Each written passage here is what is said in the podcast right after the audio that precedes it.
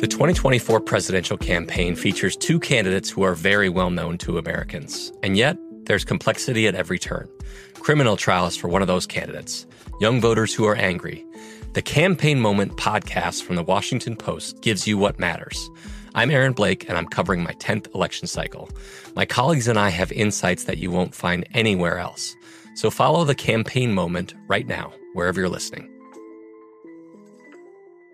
The Kakadu plum is an Australian native superfood containing 100 times more vitamin C than oranges. So why have you never heard of it? PR. No one's drinking a Kakadu smoothie? I'm JB Smoove, and that was a full episode of my new podcast, Straightforward, inspired by guaranteed straightforward pricing from AT&T Fiber. Get what you want without the complicated. AT&T Fiber, live like a gigillionaire. Available wherever you get your podcast. Limited availability in select areas. Visit AT&T.com slash hypergig for details. When you buy Kroger brand products, you feel like you're winning. That's because they offer proven quality at lower than low prices. In fact, we guarantee that you and your family will love how Kroger brand products taste, or you get your money back. So next time you're shopping for the family, look for delicious Kroger brand products because they'll make you all feel like you're winning. Shop now, in store, or online. Kroger, fresh for everyone. I'm Katya Adler, host of The Global Story. Over the last 25 years, I've covered conflicts in the Middle East, political and economic crises in Europe, drug cartels in Mexico. Now I'm covering the stories behind the news all over the world in conversation with those who break it. Join me Monday to Friday to find out what's happening, why, and what it all means. Follow the global story from the BBC wherever you listen to podcasts. This Day in History class is a production of iHeartRadio. Hello, and welcome to This Day in History class, a show for those who can never know enough about history. I'm Gabe Luzier, and today we're looking at the story of how one of the most popular toy brands in the world wound up opening a theme park in its own backyard.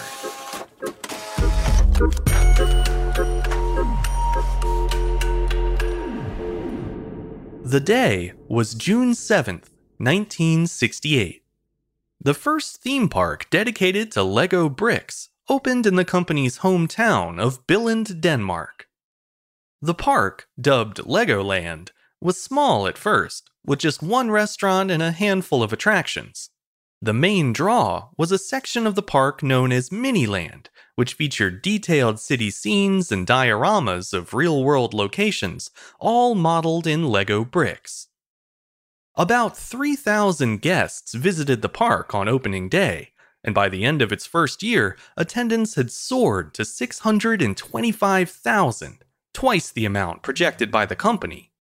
Today, there are 10 Legoland parks spread all across the world, attracting a total of more than 15 million guests each year. The original Legoland park likely wouldn't exist if not for the work of one woman, Dagny Holm. She was the niece of Lego founder Ole Kirk Christiansen and the cousin of his son Godtfred, the head of the company at the time. Dagny first joined the company as an intern in 1936 when she was just 19 years old. At the time, LEGO made wooden toys and wouldn't patent its famous plastic brick for another two decades. After her three month internship in the 1930s, Dagny moved to Copenhagen, where she went to school for classical sculpture design. 25 years later, following the death of her husband, Dagny returned home to Billund and rejoined the LEGO group as a model builder. A lot had changed since she last worked for the family business. The interlocking system of bricks that had been introduced in 1958 was now the company's premier product. At first, Dagny had trouble adjusting to the new medium of rigid plastic bricks. She found it more restrictive and less intuitive than working with wood or clay, but eventually her skill, talent, and eye for design won out. Dagny began building eye catching LEGO models of everything from modern buildings to medieval castles from realistic animals to fantasy creatures. Over the next few years, the growing popularity of LEGO products prompted the company to open the doors of its factory to the public. Children, retailers, and model builders of all ages began making the pilgrimage to the small town of Billund in order to tour the LEGO factory. The highlight of the tour was an exhibition of large scale LEGO models, most of which had been built by Dagny Holm.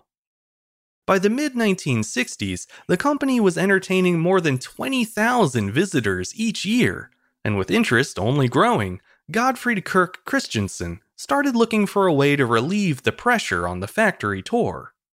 What they needed was a place to display their LEGO models out in the open, separate from the factory itself. The initial plans for Legoland took shape in 1963 and since the Miniland models were to be the focal point of the park, Dagny Holm was put in charge of the creative design work. She set up shop in a section of the company's old woodworking factory and began to create oversized models of urban settings and popular landmarks. Meanwhile, window display designer Arnold Boutrup was brought on board to help craft the landscape of the 14 acre park. Since Billund is largely flat terrain, Boutrup trucked in thousands of loads of dirt and turf to ensure that Miniland had rolling hills, mountains, and other visually interesting landscapes that would complement Dagny's brick built models. In the end, Dagny Holm and her team used more than 20 million Lego bricks to construct the Miniland models. Using innovative building techniques, they produced incredibly detailed, scaled down versions of famous landmarks throughout Denmark and the rest of the world. Some of the countries represented included Sweden, Scotland, Germany, Japan, the United States, and the Netherlands. To be clear, the models weren't built at the usual minifigure scale that most retail sets adhere to today. That would have made the models much smaller and less impressive in an outdoor setting. Instead, Dagny devised her own Miniland scale, with much larger brick built characters and buildings up to 5 feet tall or even larger. It wasn't an entirely static display either. Lego cars and trains powered by electricity wove their way through the intricate scenes, and Lego boats in the mini harbor appeared to move on their own thanks to a clever underwater pulley system. As if she wasn't busy enough, Dagny Holm was also approached in 1967 to design a human scale Lego train for guests to ride at the famous Tivoli Gardens in Copenhagen.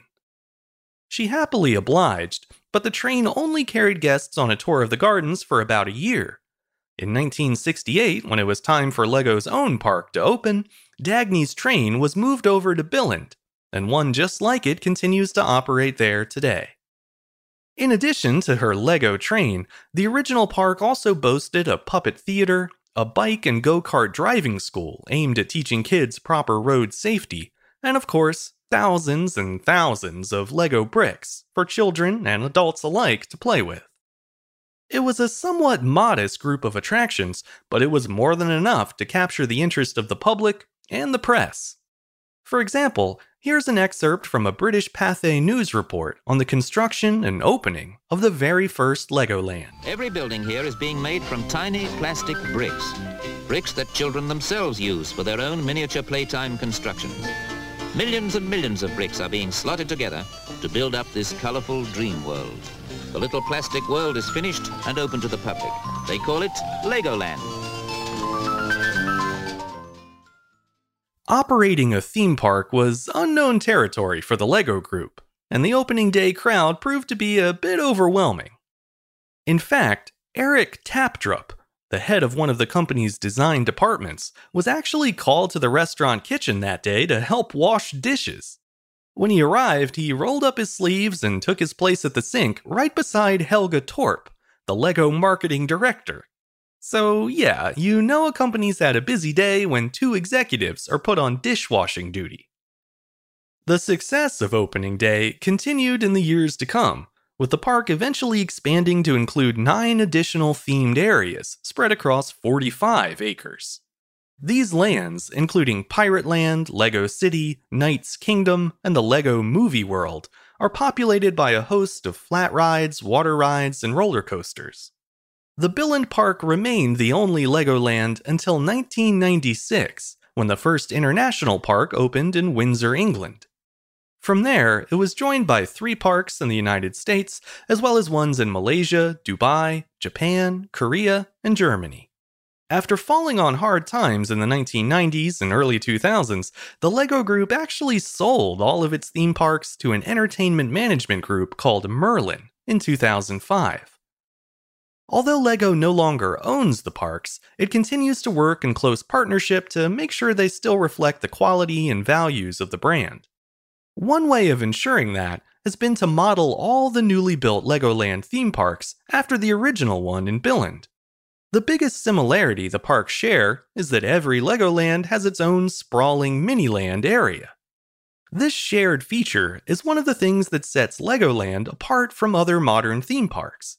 Instead of strapping in for a thrill ride, guests are encouraged to tour a highly manicured landscape while admiring the imagination and craftsmanship of the detailed models. In this way, Miniland serves as a kind of throwback to the European pleasure gardens from which amusement parks and theme parks were born. They were places to relax outdoors and see examples of architecture from different places that you might never get a chance to visit in person. That sense of discovery and endless possibility is a big reason why LEGO products have been embraced around the world. Even if you never make it to a Legoland park yourself, you can always grab a pile of Lego bricks and build your own.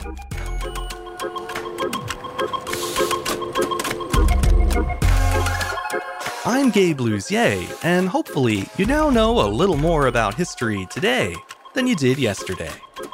If you'd like to keep up with the show, you can follow us on Twitter, Facebook, and Instagram at TDIHC Show.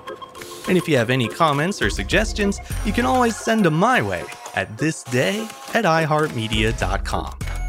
Special thanks to guest producers Joey Pat and Casey Pegram, and thank you for listening. I'll see you back here again tomorrow for another day in history class.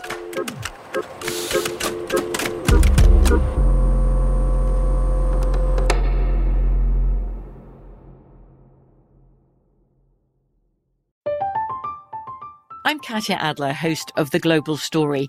Over the last 25 years, I've covered conflicts in the Middle East, political and economic crises in Europe, drug cartels in Mexico. Now I'm covering the stories behind the news all over the world in conversation with those who break it. Join me Monday to Friday to find out what's happening, why, and what it all means. Follow The Global Story from the BBC wherever you listen to podcasts. Xfinity has free premium networks for everyone this month, no matter what kind of entertainment you love. Addicted to true crime? Catch killer cases and more spine-tingling shows on A&E Crime Central. Crave adventure? Explore Asian action movies on Hi-YAH. Searching for something extreme? Check out skating, snowboarding, and more on Fuel TV Plus, the global home of action sports. And find crowd-pleasing bops on iHeartRadio's Hit Nation playlist. There's new free shows and movies to love every week. Say free this week in your Xfinity voice remote. This is it. We've got an Amex Platinum Pro on our hands, ladies and gentlemen. We haven't seen anyone relax like this before in the Centurion Lounge. is he connecting to complimentary Wi Fi? Oh my, look at that, he is! And you will not believe where he's going next. The Amex dedicated card member entrance for the win! Unbelievable! When you get travel perks with Amex Platinum, you're part of the action. That's the powerful backing of American Express. Terms apply. Learn more at americanexpress.com slash with Amex. Xumo Play is your destination for endless entertainment. With a diverse lineup of 350 plus live channels, movies, and full TV series, you'll easily find something to watch right away. And the best part? It's all free. Love music? Get lost in the 90s with iHeart 90s. Dance away with hip hop beats and more on the iHeartRadio music channels. No logins, no signups, no accounts, no hassle. So what are you waiting for? Start streaming at play.xumo.com or download from the app and Google Play stores today. All you can stream with Xumo Play.